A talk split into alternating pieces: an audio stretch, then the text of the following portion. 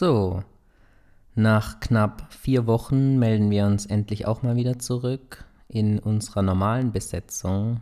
Die Spezialfolge mit dem Interview von Patrick Unger hatten wir ja vor zwei Wochen veröffentlicht. Heute sind wir wieder beide zusammen. Hallo Marius. Hallo Patrick, einen wunderschönen guten Abend. Herzlich willkommen zu einer neuen Folge von Ballers Lounge.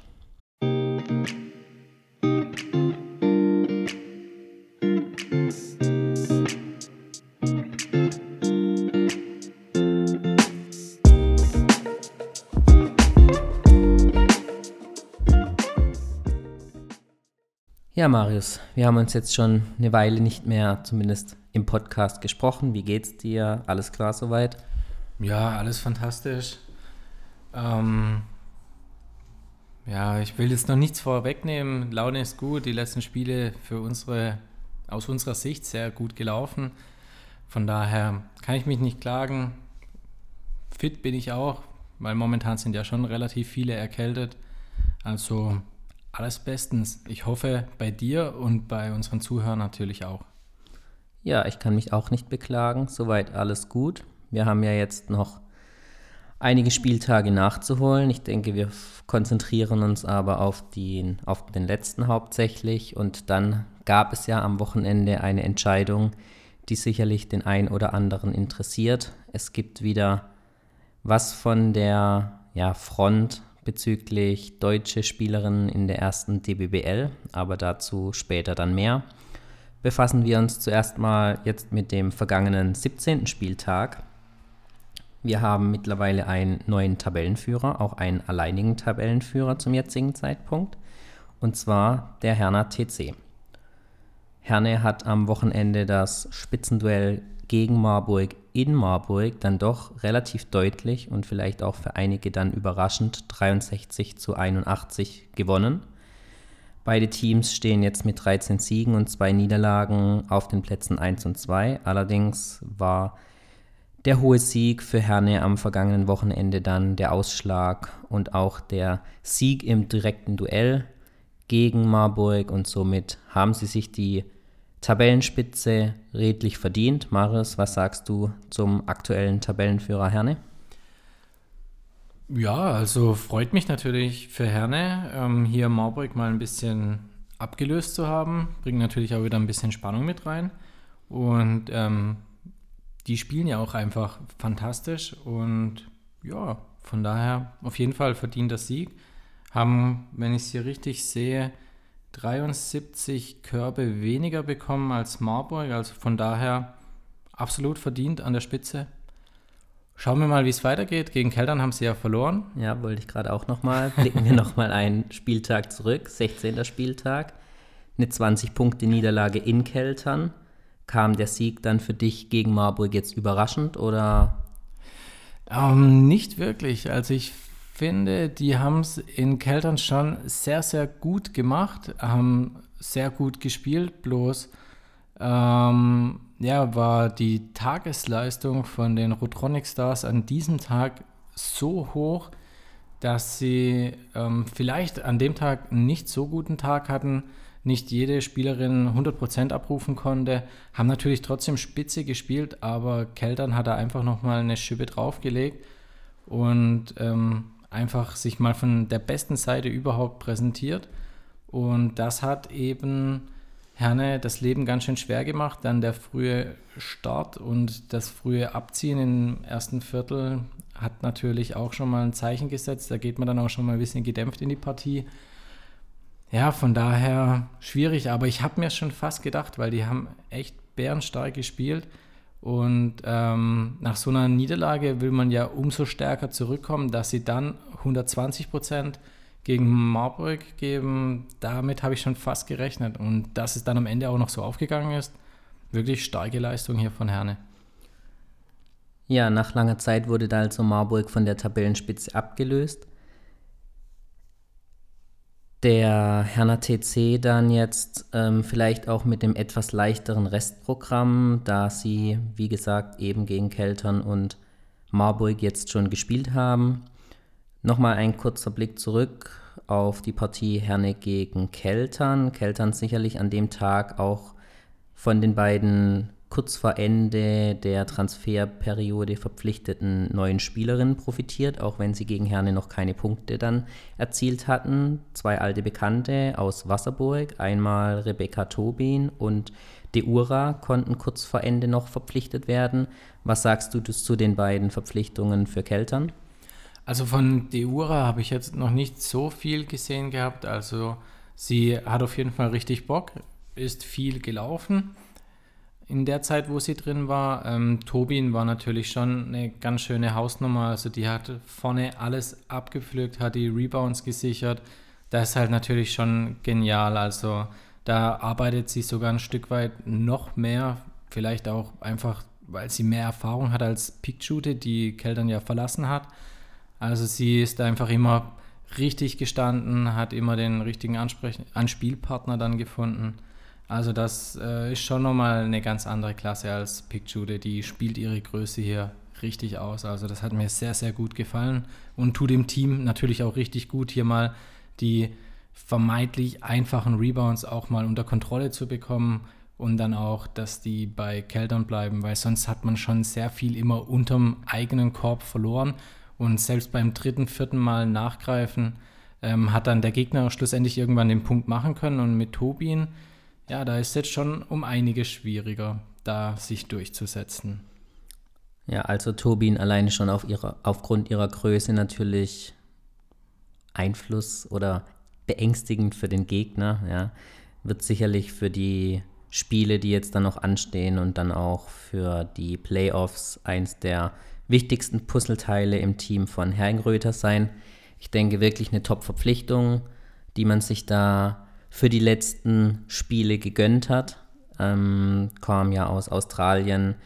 Sicherlich nicht die günstigste Lösung, aber fürs Team und dann auch für eine mögliche Titelverteidigung sicherlich kann sie da eine Entscheidung herbeiführen und vielleicht gelingt ja mit ihr dann der, die Titelverteidigung für Keltern. Wenn wir jetzt auf den letzten Spieltag blicken, Keltern nach dem fulminanten Sieg gegen Herne hat man dann erwartet, dass sie in Hannover vielleicht wirklich nochmal ein draufsetzen und eventuell Hannover sogar in der eigenen Halle blamieren, aber es kam anders. Am Ende war es dann ein Zittersieg mit nur acht Punkten Vorsprung.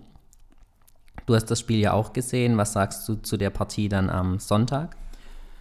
Ja, also gesehen ist vielleicht ein bisschen übertrieben. Ich habe immer mal wieder reingeschaut, ähm, hat mir nicht so gut gefallen. Also da waren sie dann doch wieder ähm, ja, ein bisschen schlampig, würde ich sagen. Vielleicht ist man mit der Einstellung ins Spiel gegangen, so, ja, das wird schon irgendwie. Und ähm, ich muss aber auch sagen, auch Hannover hat hier nicht äh, ihr bestes Spiel gezeigt. Und es war irgendwie so ein bisschen zäh. Also die haben sich da beide durchkämpfen müssen. Ähm, ja. Ja, es war nach dem ersten Viertel sah es eigentlich so aus, wie wenn Keltern marschiert. 6 zu 13. Hannover hat da im letzten, in den letzten paar Sekunden des ersten Viertels noch ein etwas verkürzen können, stand lange Zeit nur bei zwei Punkten, was extrem wenig war natürlich, vor allem auch in eigener Halle. Aber das zweite Viertel konnte Hannover dann sogar gewinnen, das dritte unentschieden gestalten, erst dann wieder die sechs Punkte Vorsprung für Keltern im letzten Viertel haben dann für die Entscheidung gesorgt. Also ich habe es gesehen und muss sagen, wenn man das mit der Partie dann der, die Woche davor gegen Herne vergleicht, war es kein Vergleich. Keltern wieder in teilweise in alte Muster verfallen. Einfach nicht aufmerksam in der Verteidigung, hat sicherlich auch davon profitiert, dass äh, Hannover extrem schwache Quoten hatte, ähm, nur 34 Prozent aus dem Feld ist sicherlich nicht der Anspruch einer hannoverischen, hannoveranischen Mannschaft. Ähm, da hat Keltern dann wirklich Glück gehabt. Keltern hat wieder bei den Dreiern extrem nachgelassen, nur 25 Prozent ist sicherlich auch nicht das, was man sich auf Seiten der Rotronic Stars erhofft. Aber wahrscheinlich wird sich Hergenröder dann denken, Mund abputzen, weitermachen, Sieg ist ja an Keltern gegangen, aber sicherlich nicht in dem Sinne, wie sich das, das Trainerduo dann vorgestellt hat. Ja, mir hat ein bisschen das gefehlt, was sie gegen ähm, Herne so unglaublich stark gemacht haben. Dieses frühe Attackieren, den Gegner stören, schon direkt nach dem Anspiel. Ähm, Zeit von der Uhr nehmen, indem man den Gegner unter Druck setzt. Hier hat man einige Steals machen können. Ähm, das hat alles so ein bisschen gefehlt, meist ähm, nach dem Punkt zurück in seine Hälfte, Er hat gewartet, bis der Gegner kommt. Mal schauen, was macht denn der Gegner. Man hat einfach nicht die Initiative ergriffen, wie gegen ähm, Herne. Und ja, dementsprechend vielleicht auch nicht so schön dann zum Ansehen schlussendlich. Aber gut, vielleicht hat man sich ja gesagt, wir nehmen da ein bisschen das Tempo raus, weil so ein aggressives Spiel kostet natürlich auch mehr Kräfte, aber ich weiß nicht, äh, ich denke mal, jeder, der selber ein bisschen Leistungssport gemacht hat, also eigentlich ist es für einen Sportler kein Problem, hier an den Spieltagen sein volles Programm abzurufen. Ja, oder vielleicht denke ich da auch anders, also ihr könnt gerne, wer Sport macht, sich mal da dazu äußern, würde mich auch interessieren, aber für mich ist so am Spieltag gebe ich immer alles und ich will meine beste Leistung abrufen, dann schlamper ich lieber ein bisschen im Training. Aber am Spieltag muss ich eigentlich vollkommen da sein. Und bei einer ersten Bundesligamannschaft kann man das eigentlich erwarten, finde ich. Ja, kommen wir bei einer, zu einer Mannschaft, die das gezeigt hat, vielleicht, was du dir von Keltern erhofft hättest, und zwar Freiburg. Hat daheim nichts anbrennen lassen gegen Braunschweig und mit 90 zu 74, ja, definitiv sicher gemacht, dass sie mit dem Abstieg nichts mehr zu tun haben und sich zeitgleich auch einen Platz in den Playoffs gesichert. Ich habe ein Interview mit Hannah Ballhaus gesehen, in dem sie zugibt, dass man kurz nach Weihnachten die Ziele etwas korrigiert hat und fest ausgemacht hat mit der sportlichen Leitung, dass man schnellstmöglich sich für die Playoffs qualifizieren möchte und ja nicht nur nicht absteigen möchte, sondern vielleicht auch nach etwas mehr strebt. Jetzt hat man das erreicht, sich für die Playoffs qualifiziert. Aktuell steht man auf Tabellenplatz 5 mit neun, Nieder mit neun Siegen und sieben Niederlagen. Ja, was sagst du zu Freiburg? In der jetzigen Tabellenkonstellation könnte es schon in der ersten Playoff-Runde dann eventuell gegen Rotronic Stars gehen? Ja, wird auf jeden Fall spannend, weil die haben einfach richtig Bock und ähm, zeigen hier eine Top-Leistung. Und von daher, also da kann man wirklich auf das Spiel gespannt sein. Ich glaube, das wird auch ein richtig geniales Spiel, wenn es so kommen sollte. Also es sind ja noch ein paar Spieltage, aber ein potenzielles erstes Playoff-Spiel wäre es. Natürlich die Baden-Württemberg-Rivalität würde danach dazukommen. Es gibt immer wieder kleine Nicklichkeiten im Vorfeld der Spiele, würde sicherlich für zusätzlich Spannung sorgen, wenn das dann wirklich eintreten würde. Ja, auf jeden Fall. Also es ist eine klasse Mannschaft, die machen hier ein super Ding. Und mich würde es freuen. Sind ja auch ganz sympathische Fans, die da immer mitreisen. Von daher würde mich freuen. Kommen wir dann noch zu einer Partie, die im Mittelfeld der Tabelle stattgefunden hat. Die Excite Angels gegen Wasserburg. Wieder extrem knappes Ding. 54 zu 57 konnte Wasserburg sich am Ende dann in Nördlingen durchsetzen. Sah lange Zeit nach einer etwas deutlicheren Partie für Wasserburg aus, nachdem Wasserburg in den letzten beiden Partien davor ähm, schwache Leistungen gezeigt hat. Einmal verloren bei den Flippo Baskets mit einem Punkt Differenz am 15. Spieltag und am 16. Spieltag gab es dann sogar zu Hause die Niederlage gegen Eintracht Braunschweig nach Overtime mit sechs Punkten. Wirklich nach Wiedergutmachung sah das dann in Nördlingen nicht aus. Wieder nur drei Punkte Differenz beim Sieg. Was ist in Wasserburg deiner Meinung nach gerade los? Ja, schwierig zu sagen, weil der Anspruch von der Vergangenheit, was Wasserburg immer geleistet hat, ist natürlich extrem hoch. Und ähm, durch die vielen Abgänge ähm, vernachlässigt man es vielleicht ein bisschen, dass die Mannschaft momentan nicht das abrufen kann, was sie in der Vergangenheit abrufen konnten. Und ja, also ich habe mir schon fast gedacht, dass die nicht so weit vorne mitspielen werden. Von daher ähm, würde ich da schon fast sagen, das ist ein glücklicher Sieg gegen die Excite Angels. So sehe ich es, aber ja. Ja, man hat ja angekündigt, dass man einen Umbruch hinbekommen möchte. Man setzt wieder mehr auf deutsche Spielerinnen, auf junge Spielerinnen mit punktuellen, erfahrenen Spielerinnen. Klappt dann noch nicht so gut. Natürlich gibt es auch etwas Verletzungspech. Die Neuverpflichtungen dann aus dem Winter haben auch noch nicht so eingeschlagen, wie man sich das vielleicht erhofft hat. Aktuell steht man trotzdem noch auf dem dritten Tabellenplatz, was die Statistik angeht. Elf Siege, fünf Niederlagen, genau wie die Rotronic Stars. Aber die Rotronic Stars kommen noch nach Wasserburg und zwar am 21. Spieltag. Also da kann mit einem Sieg Keltern noch an Wasserburg aus eigener Kraft vorausgesetzt man gewinnt die restlichen Spiele auch und Wasserburg ebenfalls, könnte Wasserburg da noch eingeholt werden und auf den eventuell vierten oder gar schlechteren Tabellenplatz, je nachdem wie die vorherigen Spiele dann laufen werden, abrutschen. Bleibt also bis zum Ende spannend, wer sich da nochmal auf den vorderen Plätzen die optimal oder die bestmögliche Position für die Playoffs dann ergattern kann, aber auch im Tabellenkeller geht es natürlich ordentlich zur Sache.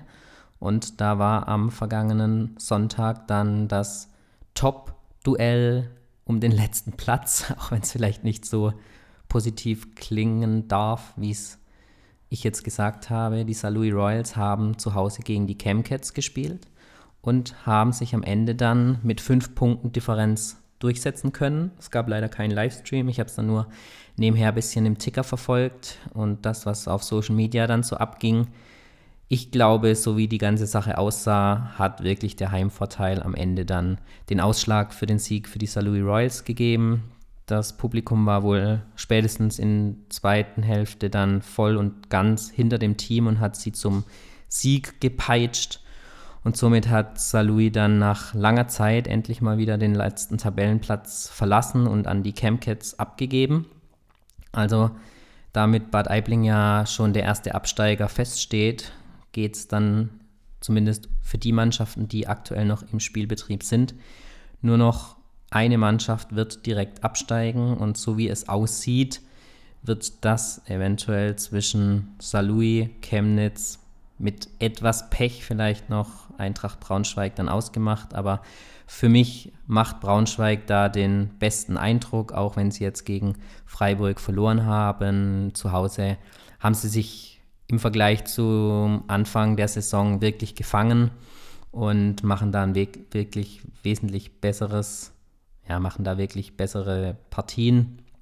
Und ich schätze, die Absteiger werden am Ende dann nichts mit dem Abstieg zu tun haben. Salui einfach zu unkonstant, hat im kurz vor Ende der ja, Transferperiode nochmal zwei Spielerinnen verpflichtet, die mittlerweile schon wieder beide den Verein verlassen haben. Also man hat sich da wesentlich mehr von erhofft. Die konnten das nicht abrufen, hat dann die Verträge gleich wieder aufgelöst. Spricht jetzt auch nicht gerade für ja, gutes Scouting vielleicht und auch für die ja, perfekte Abstimmung da für die Spielerinnen, die man da ausgewählt hat, dass sie zum Team passen. Aber Jetzt müssen sie so zu Ende spielen mit den Spielerinnen, die sie gerade noch haben. Auswärts wird es extrem schwierig. Am nächsten Spieltag blicken wir mal kurz drauf. Steht wieder eine Partie an für Saarlouis auswärts und zwar bei den Flippo Baskets, die aktuell auf dem letzten Playoff-Platz noch stehen, den sie natürlich behalten möchten. Also wird auch nochmal extrem schwierig für Saarlouis. Chemcats zu Hause, nee, Chemcats spielen in Keltern da darf Salui dann vielleicht etwas auf Schützenhilfe der Rotronic Stars hoffen, aber man muss die eigenen Spiele gewinnen, wenn man nichts mit dem Abstieg zu tun haben möchte. Und da wird es echt aus meiner Sicht extrem schwierig für Salui. Was denkst du, wer wird den letzten noch verbleibenden Abstiegsplatz am Ende einnehmen? Ja, also ich glaube fast, dass es die Chemcats werden. Ähm, sicher bin ich mir allerdings noch nicht, weil, ähm, ja, ich sag mal, wenn die Mannschaft es realisiert, dass es auf den Abstieg zugeht, was sie bestimmt jetzt auch schon getan haben, ähm, dann gibt man halt doch nochmal ein bisschen mehr und auch wenn, ich weiß nicht, die Füße vielleicht im vierten Viertel dann schon wehtun, ähm, dann rennt man halt doch nochmal ein bisschen mehr über seine Leistung hinaus. Ja, ist ganz, ganz schwierig, aber rein vom Gefühl her und auch von der Tabelle, ja, würde ich sagen, die, die Camcats. Okay, wenn wir mal kurz blicken auf die Restprogramme der beiden potenziellen Absteiger.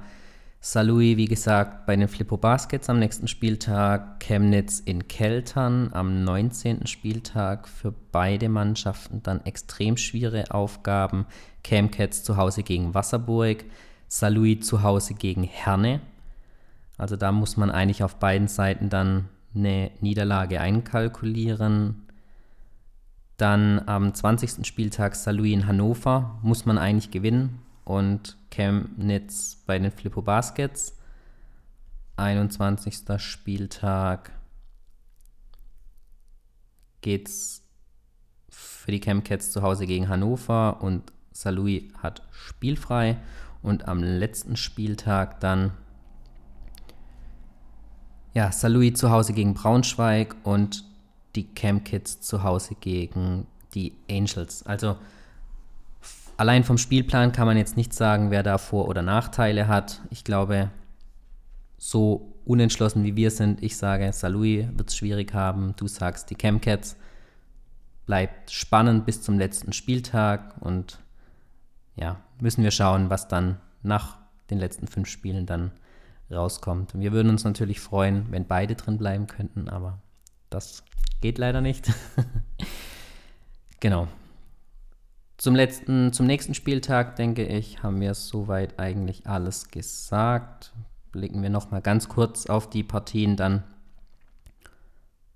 vom 18. Spieltag. Wasserburg zu Hause gegen Marburg. Was schätzt du, wie wird die Partie ausgehen? Mm, also wenn Wasserburg sich hier nicht von seiner besten Seite zeigt, dann denke ich mal, dass Marburg das hier auf jeden Fall machen wird, weil die sind nach der Niederlage sicherlich mehr als motiviert, hier nochmal ihr bestes Spiel zu zeigen, dann noch einen Auswärtssieg vielleicht einzufahren. Also die werden es auf jeden Fall Wasserburg ganz, ganz schwer machen. Und wenn sie da einen tollen Tag erwischen, dann glaube ich sogar, dass die Wasserburg ziemlich deutlich sogar wegfegen werden. Okay, Herne zu Hause gegen Hannover. Ich denke, deutliche Angelegenheit. Ja, vermute ich jetzt auch mal. Ähm, außer Herne schwimmt so arg auf der Siegeswelle, dass sie hier blind in das Spiel gehen, was ich mir aber nicht vorstellen kann, weil die werden die Spitze verteidigen wollen. Von daher, ja, die werden sich das nicht nehmen lassen, hier einen Heimsieg einzufahren. Braunschweig gegen Excite Angels. Hm, ich glaube, da wird es ein bisschen knapper, aber. Tendenz Heimvorteil. Ja. Okay, Flippo Baskets gegen Salui. Da glaube ich, dass die Flippo Baskets das machen werden. Und Keltern gegen Chemnitz. Ja gut, darüber brauchen wir nicht reden. da sind die Tendenzen auf jeden Fall bei Keltern.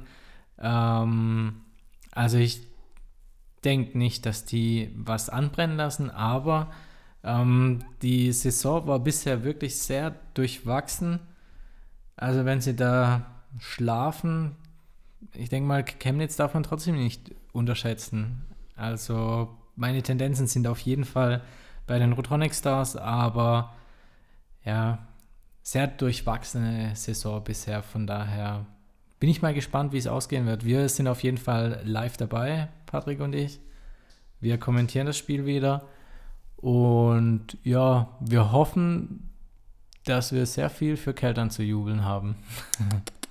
Natürlich als Kommentatoren völlig neutral. Natürlich, ich bin ja auch immer kritisch gegenüber der Heimmannschaft. Sag dann, wenn mir was nicht passt. Genau. Dann kommen wir zu der Entscheidung, die am Wochenende getroffen wurde. Am Samstag hat die erste Damenbasketball-Bundesliga in Frankfurt getagt. Und bei dieser Sitzung stand das Thema Förderung der deutschen Spielerinnen im Vordergrund. Es gab dann am Sonntag kurz vor Mittag eine kurze und sehr knappe ja, Pressemitteilung auf der Homepage, dass ein Modell beschlossen wurde, da die eine Positivquote für deutsche Spielerinnen einführen wird. Das bedeutet, dass ab der Saison 2019-20, und das ist schon die jetzt dann im September startende neue Saison, wenn zwölf Spielerinnen auf dem Spielberichtsbogen vermerkt werden, drei der Spielerinnen einen deutschen Pass verfügen oder haben müssen, sollte eine Mannschaft nur acht, neun oder zehn Spielerinnen auf dem Spielberichtsbogen erfassen, so müssen dann zwei Spielerinnen im Besitz eines deutschen Passes sein. Ab den folgenden Saisonen wird es dann pro Saison immer um eine Spielerin aufgestockt, sodass ab der Saison 2022-23 dann sechs Spielerinnen bei entweder elf oder zwölf Spielerinnen auf dem Spielberichtsbogen sechs Spielerinnen einen deutschen Pass haben müssen, sind es zehn, neun oder acht Spielerinnen, dann müssen es fünf Spielerinnen mit einem deutschen Pass sein. Diese Pressemitteilung war, wie gesagt, sehr knapp. Dann gab es eine Klarstellung der Rotronic Stars. Wir müssen vielleicht sagen, diese Klarstellung wurde am Montag, also heute ist Dienstag, also gestern veröffentlicht.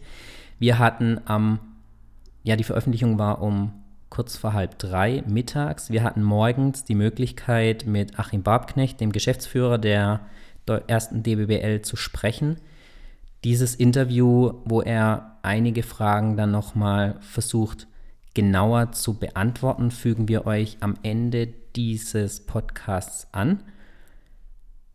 Um 14.24 Uhr kam dann eine Klarstellung der Rotronic Stars, die etwas ja, überraschend dann kam, denn die Veröffentlichung der DBBL wurde angegriffen. Ähm, es heißt, dass es sich bei diesem Beschluss um ein Gentleman Agreement hand handelt, das unverbindlich sei, dem auch dazu noch nicht oder dem nicht alle Vereine zugestimmt haben. Unter anderem war wohl Keltern einer dieser Vereine, der diesem Gentleman's Agreement nicht zugestimmt hat. Und somit ist eigentlich der komplette Beschluss wieder nichtig, weil Keltern ja im Prinzip schon im Vorfeld sagt, sie werden sich an diesen Beschluss nicht halten. Und ähm, soweit wir informiert sind, soll es wirklich um ein Gentleman's Agreement handeln. Somit würde eine Nichteinhaltung dann auch keine Konsequenzen nach sich ziehen. Alles wieder etwas durcheinander und verwirrend, wenn man die DBBL jetzt die letzten Monate, vielleicht auch Jahre verfolgt merkt man, dass das nicht das erste Mal ist. Es gab ja schon mal, ja, Keltern macht sich nicht immer zum beliebtesten Verein. Es gab ja schon mal eine Entscheidung, die Keltern gekippt hat. Ähm, auch dieses, auch dieser neue Beschluss dieser Positivquote würde wohl vor keinem Gericht Bestand haben, wenn es zu einer Klage kommen würde, wenn einer der Vereine dagegen klagen würde. Ähm, natürlich möchte die Liga deutsche Spielerinnen fördern, aber jetzt stellt sich natürlich die Frage, ist so eine Positivquote wirklich der richtige Weg? Denn die Positivquote setzt ja nicht dann gleich, dass die Spielerinnen auch tatsächlich eingesetzt werden. Das ist schon mal der erste Punkt. Es würde ausreichen, wenn drei Spielerinnen einfach auf dem Spielberichtsbogen stehen und eventuell gar nicht zum Einsatz kommen. Keltern bringt natürlich voran, dass sie im Vergleich zu anderen Standorten, auch größere Städte einfach wie Hannover, eventuell auch Saarlouis, Wasserburg mit einer längeren Basketballtradition, wie es Keltern dann natürlich hat, ähm, größere Nachteile hat, dass man eventuell gar nicht so eine Nachwuchsarbeit leisten kann, wie sie notwendig wäre, um eine so hohe Anzahl an deutschen Spielerinnen zu einsetzen zu können. Das ist einer der Punkte, den Keltern dann ja anbringt, indem sie eben sagen, ja, wir können das gar nicht alles leisten. Aber was wird jetzt in Zukunft auf die erste DBBL zukommen? Also Keltern hat schon mal gesagt, dass sie da nicht mitmachen, sie werden sich daran nicht halten. Es gibt wohl noch mindestens einen anderen Verein, der sich dagegen gestellt hat und dem ebenfalls nicht zugestimmt hat. Von den anderen Vereinen gab es bisher jetzt noch keine Statements, weder für noch dagegen. Da möchte ich schon mal aufrufen, wenn sich irgendjemand zu dem Thema äußern möchte von den Vereinen, kann er uns gerne per E-Mail oder auf den sonstigen Social-Media-Kanälen kontaktieren. Wir unterhalten uns gerne. Wir sind gespannt auf die Meinungen der anderen Vereine. Meine persönliche Meinung zu der ganzen Thematik, ich glaube, dass diese Positivquote nicht der richtige Weg ist um mehr deutsche Spielerinnen in die Liga zu locken. Wenn wir mal einen Blick darauf werfen, wo die deutschen Top-Spielerinnen aktuell spielen, nennen wir mal eine Gülich, die aktuell in Italien, in Venedig spielt. Sie hätte sicherlich wenig bis gar kein Interesse zum jetzigen Zeitpunkt äh, in der ersten deutschen Basketballliga zu spielen. Nennen wir die zwei Sabali-Schwestern, die beide am amerikanischen College zum aktuellen Zeitpunkt spielen. Auch bei ihnen sieht es beispielsweise oder meiner Auffassung nach nicht danach aus, wie wenn sie in den nächsten Jahren nach Deutschland kommen würden. Und ich glaube auch, das wird aus dem Interview mit Herrn Barbknecht dann auch nochmal deutlich, man möchte natürlich versuchen, die Fans mehr an die Vereine zu binden, indem man ihnen Identifikationsfiguren gibt, indem man sagt, hier, wir haben Jugendspielerinnen, die schon ihr ganzes Basketballleben, ihre ganze Basketball-Jugendkarriere bei uns im Verein verbracht haben und die auch jetzt die Chance bekommen, für unsere Mannschaft, für ihre Mannschaft dann in der ersten Liga zu spielen. Ich glaube, am Ende macht bei aller Liebe zum Sport dann doch auch das Geld für so junge Spielerinnen einen entscheidenden Faktor aus. Das bedeutet, wenn eine ein besseres Angebot entweder aus dem Ausland oder im Optimalfall dann vielleicht sogar aus der ersten Damenbasketball-Bundesliga bekommt, dann würde sie sicherlich auch dorthin wechseln.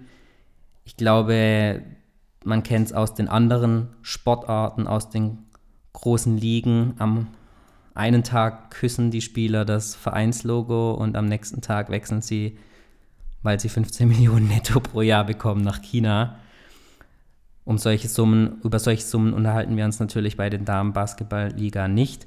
Aber einer Spielerin, die eventuell sogar Ausbildung, Studium oder etwas ähnliches auf Eis legt, muss es natürlich auch ein Anreiz sein, dass sie ja erstens mal für sich sorgen kann, wenn sie Basketball spielt und eventuell dann sogar etwas auf die Seite legen kann für danach.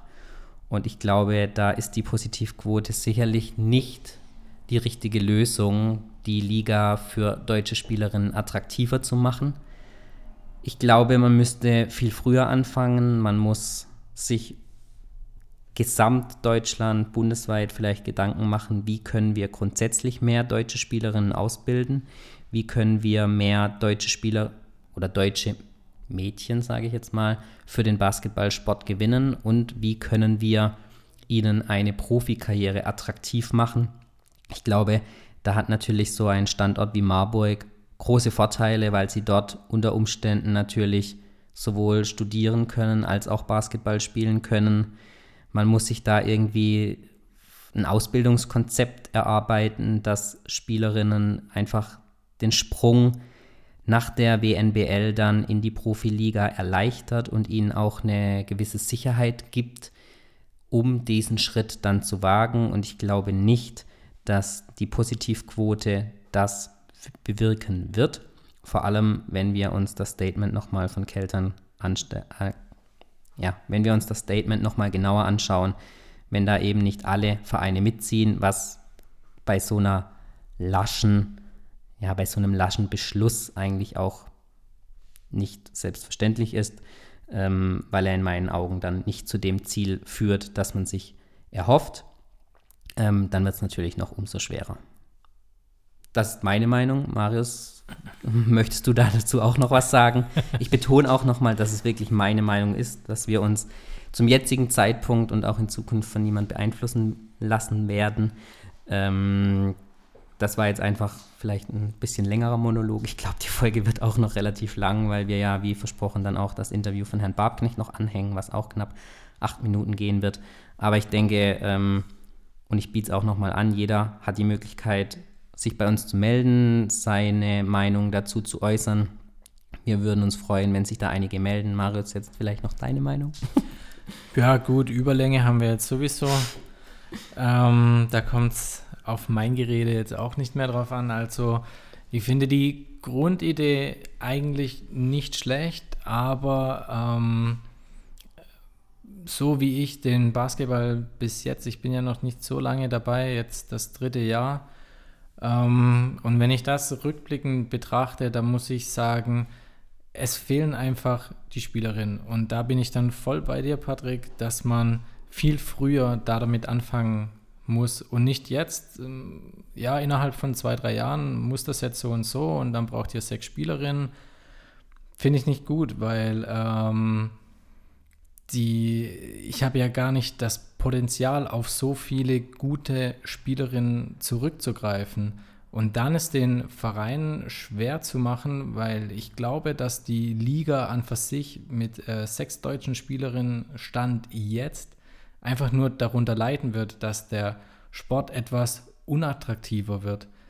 Weil jetzt hat man äh, ja ein schönes internationales Team, die sich darauf aufbauen können und zu einer Mannschaft zusammenwachsen. Und wenn ich dann nur noch oder viele deutsche Spielerinnen habe, die können ja die Leistung gar nicht abrufen, um jetzt zum Beispiel international zu spielen, um Eurocup oder ist dann auch Champions League, Patrick? Ja, Euroleague. Euroleague. Da würden wir komplett untergehen ohne die Verstärkung, auch wenn man sich diese Mannschaften anschaut. Schon die haben es extrem schwierig. Ja, richtig. Also ich meine, in Frankreich wird ja viel, viel mehr Basketball gespielt als in Deutschland. Und selbst die tun sich schwer und haben ihre Amerikanerinnen, ihre Australierinnen, ihre Osteuropäer. Ähm, und dann uns quasi um 50 Prozent äh, zu schwächen. Also da braucht sich Deutschland eigentlich gar nicht mehr dazu anmelden. Und innerhalb von ein paar Jahren kann man sich so, ja, so ein Kader gar nicht heranzüchten, sage ich jetzt mal. ähm, das ist für die Zukunft eine tolle Idee, aber dann muss man viel früher anfangen, sonst wird der Basketballsport von der Attraktivität, die er jetzt momentan hat, weil ich meine, die Spiele kann man super anschauen. Es ist meistens wirklich sehr, sehr spannend. Es wird auf einem hohen Niveau gespielt und ich denke, das wird ganz schön reduziert. Nichts gegen die deutschen Spielerinnen natürlich, aber es ist schon nochmal was anderes, wenn man da einfach auf ein breiteres Portfolio zugreifen kann und eben auch die Möglichkeiten hat, ähm, von außerhalb die Spieler dazu zu kaufen. Also Patrick hat es ja auch gesagt gehabt, ähm, die größeren Städte haben da natürlich ganz andere Möglichkeiten, aber ich finde es natürlich genial, dass auch die kleineren, wie jetzt zum Beispiel Keltern, dadurch, dass sie eben einen sportbegeisterten Hauptsponsor haben, der dann auch eben Geld dafür springen lässt, hier international die Möglichkeit gibt einzukaufen, ähm, ja, also ich finde das genial, dass eigentlich eine kleine Ortschaft in der ersten Bundesliga spielen kann und das würde man ja alles zunichte machen. Und wenn der Kader da wäre an deutschen Spielerinnen, dann wären ja auch, keine Ahnung, Städte wie Berlin, München, also unsere großen deutschen Städte wären ja dann auch viel mehr vertreten, aber diesen Kader gibt es nun mal nicht. Und von daher kann man doch froh sein, dass so viele Vereine so begeistert sind und eben auch die Sponsoren so begeistert und bereit sind, Geld dafür zu zahlen, Spielerinnen auch aus dem Ausland herkommen zu lassen, um eben in der ersten Bundesliga ein Riesenniveau auf die Beine zu stellen. Von daher, ich finde es nicht gut, aber wie du schon gesagt hast, das ist meine Meinung. Muss man ja heutzutage immer ganz vorsichtig sein, vor allen Dingen im Internet. Ähm, nicht, dass das jetzt heißt, hier wird, äh, ich würde Keltern repräsentieren, weil die jetzt dagegen gestimmt haben, ist absolut nicht der Fall. Also ich würde es sehr schade finden, wenn man das auf Gedeih und Verderb durchboxt und die Vereine dann dazu knebelt, hier ähm, die deutsche Spielerinnenzahl zu erhöhen. Grundsätzlich ein schöner Gedanke, aber in der Umsetzung auf kurzfristige Sichtweise denke ich, dass es dem Sport sehr schaden wird. Ja, also wir können nur noch mal dazu aufrufen, meldet euch bei uns, sowohl Befürworter als auch Gegner dieser Positivquote, wie sie ja aktuell genannt wird. Wir würden uns auch freuen, sowohl Teams zu hören, die dafür gestimmt haben, vielleicht mit ihren Beweggründen, als auch anscheinend wohl das zweite Team neben Keltern, das dagegen gestimmt hat. Wir bieten allen eine Plattform. Wie gesagt, wir sind neutral.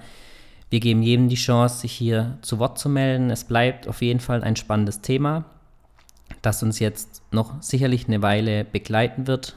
Trotzdem möchten wir ja, unseren Fokus auch weiterhin auf die Spiele legen. Es geht in die heiße Phase, nur noch fünf Spieltage, dann stehen die Playoffs an und ich denke, ein spannendes Top 4 wird uns auch noch bevorstehen. Es bleibt also sowohl was das Organisatorische angeht, als auch hoffentlich was das Spielerische angeht, bis zum Ende dann Anfang Mai auf jeden Fall spannend. Davon gehe ich auch aus und wir lassen uns davon nicht unterkriegen. Wir bleiben jetzt erstmal bei der jetzigen Saison, freuen uns auf weitere tolle Spiele und hoffen natürlich, dass ihr sie weiterhin mit uns zusammen begleitet. Haben den Längenrekord auch geknackt, sind jetzt schon bei 40 Minuten. Fügen euch auf jeden Fall das Interview von Herrn Barbknecht noch an und verabschieden uns dann für heute. Bis zum nächsten Mal. Ja, genießt das in der Badewanne oder so, da macht man ja sowieso nichts. Dann kann man mal 40 Minuten baden, sich das anhören. Kurze Netflix-Pause. Genau. Bis zum nächsten Mal. Macht's gut. Macht's gut. Schöne Woche.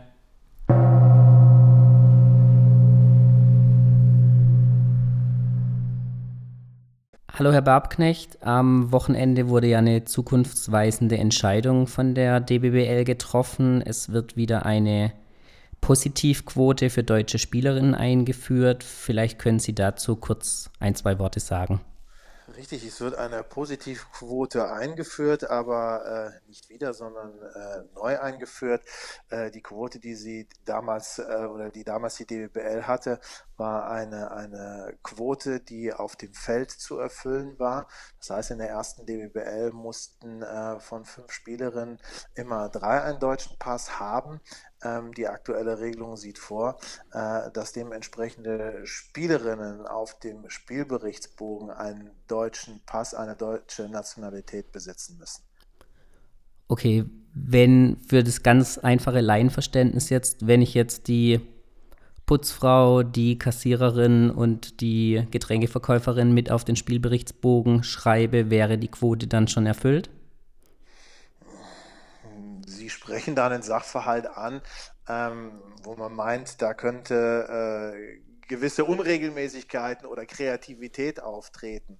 Ähm, wir hatten mal Kontakt dann auch äh, Richtung Herrenbereich, wo das Ähnliche äh, befürchtet wurde, wo diese Regelung, äh, sag ich mal, analog partizipiert wird. Das war vielleicht mal temporär kurz zu beobachten gewesen, aber dass es da einen langfristigen Trend in diese Richtung gab, äh, das ist nicht der Fall gewesen. Und wir denken, das wird bei uns äh, auch nicht der Fall sein.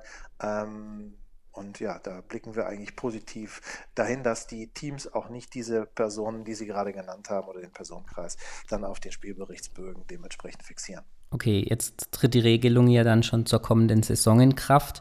Genau. Das bedeutet natürlich auch einige Umstellungen jetzt für, für die Vereine. Ist es nicht vielleicht etwas kurzfristig jetzt, das schon ab der kommenden Saison in Kraft treten zu lassen, mit Blick auch auf die Jugendarbeit einiger Vereine. Da wird ja dann vielleicht auch einiges umgestellt werden müssen, um da zukünftig dann vielleicht einige Talente dann aus den eigenen Reihen dann auch in die ersten Mannschaften zu ziehen. Gab es da die Überlegung, das vielleicht auch noch etwas rauszuzögern? Ja, Sie, Sie sprechen das schon an, sicherlich richtig ist, dass die Jugendarbeit dann äh, da dementsprechend gefordert wird. Ähm, Sie müssen aber auch sehen, mit, mit welcher Staffelung wir anfangen. Also wir fangen nicht gleich mit 100 Prozent an, sondern wir äh, arbeiten uns sukzessive von Saison zu Saison äh, auf äh, eine Regelung hin, die da am Ende eine 6-6-Staffelung vorsieht. Okay. Trotzdem wird es ja jetzt einige Umstellungen sein, die dann vielleicht am Anfang für einige Vereine auch eine Hürde darstellen werden. Wir sehen es ja jetzt schon in der laufenden Saison mit dem Rückzug von Bad Aibling jetzt nochmal eine zusätzliche Anforderung für die Vereine. Sehen Sie da eine Gefahr, dass da vielleicht einige dann eventuell sich aus der ersten Liga verabschieden werden? Also ich denke, da gilt es äh, zu differenzieren. Äh, Bad Aibling, wo Sie ansprachen, hat sicherlich andere Gründe, hat nicht das Thema Nachwuchs äh, vordergründlich äh, bedingt.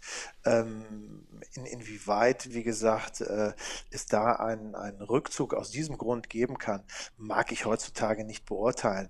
Äh, aus, aus meiner Sicht ist diese Regelung mit der neuen Saison relativ problemlos möglich zu erfüllen.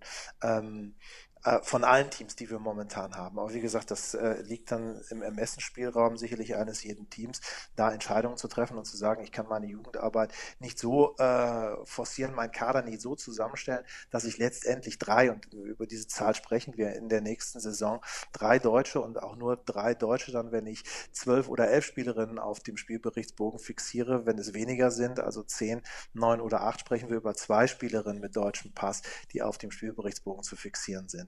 Äh, ich glaube, diese Anforderung kann dementsprechend äh, jedes unserer Teams erfüllen.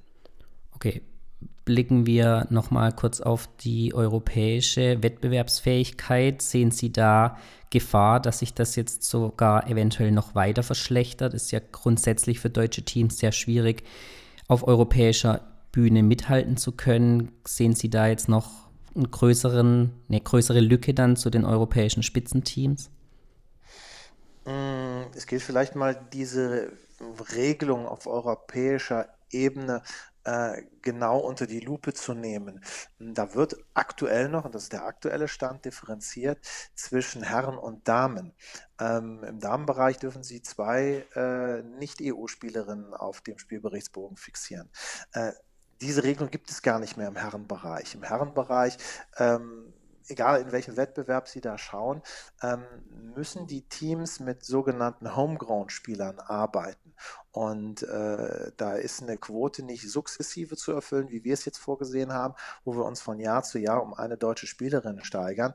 Ähm, die ist vom, vom Weltverband äh, vorgegeben und äh, die ist aus unserer Sicht noch, noch, noch weitaus schärfer zu sehen als äh, unsere Regeln, die wir aktuell haben. Und in, inwieweit der Weltverband nicht hier irgendwann mal zukünftig den Schritt gehen wird, zu sagen, wir machen aus diesen unterschiedlichen Regelungen, die sie da äh, zwischen Herren und Damen haben, eine einheitliche Regelung. Äh, und man, man geht auch da auf, auf eine Regelung von Homeground-Spielerinnen zurück. Das mag ich an der Stelle nicht beurteilen, könnte ich mir aber durchaus gut vorstellen. Okay, aber die Wettbewerbsfähigkeit, also die Teams werden ja trotzdem nicht unterschiedliche Kader dann haben, gerade die Spitzenteams in Deutschland, um dann in Europa mitspielen zu können und dann die Spielerin eventuell dann aber in der deutschen Liga nicht einsetzen oder dann nicht eingesetzt werden kann, weil sie zum Beispiel jetzt die entscheidende, zu viele ausländische Spielerin ist oder so. Also ich, ich gucke mal knallhart in den Herrenbereich. Ähm, die Vereine, die da im europäischen Wettbewerb mitspielen möchten, ähm, sind gezwungen quasi, die Kader so zusammenzustellen. Ja, Aber und nicht nur nach der 6-6-Regelung, sondern nach der Homegrown-Regelung. Hm, okay. Gab es dann am Wochenende noch weitere Entscheidungen, die vielleicht für die Zuhörer interessant sein könnten, was den Damenbasketball in Zukunft betrifft? Ich, ich, denke, das wird in einem zweiten Step bei einer, einer kommenden Versammlung dann besprochen werden. Für uns galt es einfach jetzt hier das, das Signal zu setzen, für uns als Liga, ähm, dass wir auch äh, dem heimischen Nachwuchs dementsprechende Plätze äh, zur Verfügung stellen möchten. Und das war die, die Kernaussage, die es zu treffen galt. Und aus meiner Sicht ist die äh, auch getroffen worden. Was erhoffen, erhoffen Sie sich persönlich dann durch diese neue Regelung jetzt? Erhoffen Sie sich dann mehr auch Zuschauerinteresse dann aufgrund dessen, dass eventuell die Locals dann auch in ihren Vereinen Einsatzzeit bekommen in der höchsten deutschen Spielklasse? Also ich denke, das wird ein, ein, ein Effekt auch davon sein, den Sie gerade ansprachen, weil das Argument wurde auch äh, bei uns am Wochenende äh, angebracht, äh, das halt auch jetzt schon beobachtet wurde. Ähm, bei, bei einer Umstellung, bei einem Umbruch im Kader, äh, ich spreche jetzt einfach mal das Team aus Wasserburg an, ähm, dass das halt auch dementsprechende Effekte hatte, dass äh, dementsprechend äh, mehrere Spielerinnen jetzt wieder die deutsche Nationalität haben ähm, und das bei den Zuschauern auf, auf positive Re äh, Resonanz gestoßen ist. Letzte kritische Frage, wurde diese Entscheidung einstimmig getroffen oder gab es Rebellion dagegen? Also wie gesagt, wir werden nicht über Abstimmungsergebnisse äh, informieren, wie die getroffen worden sind. Äh, wie gesagt, die Liga hat sich positioniert, dass wir das dementsprechend äh, so machen. Und da freue ich mich dann am, am Ende des Tages drüber, dass wir diesen Weg gemeinsam gehen als Liga. Perfekt. Dann bedanke ich mich und wünsche für die Zukunft viel Erfolg. Herr Ketzler, vielen Dank. Danke. Tschüss. Bis dahin. Tschüss.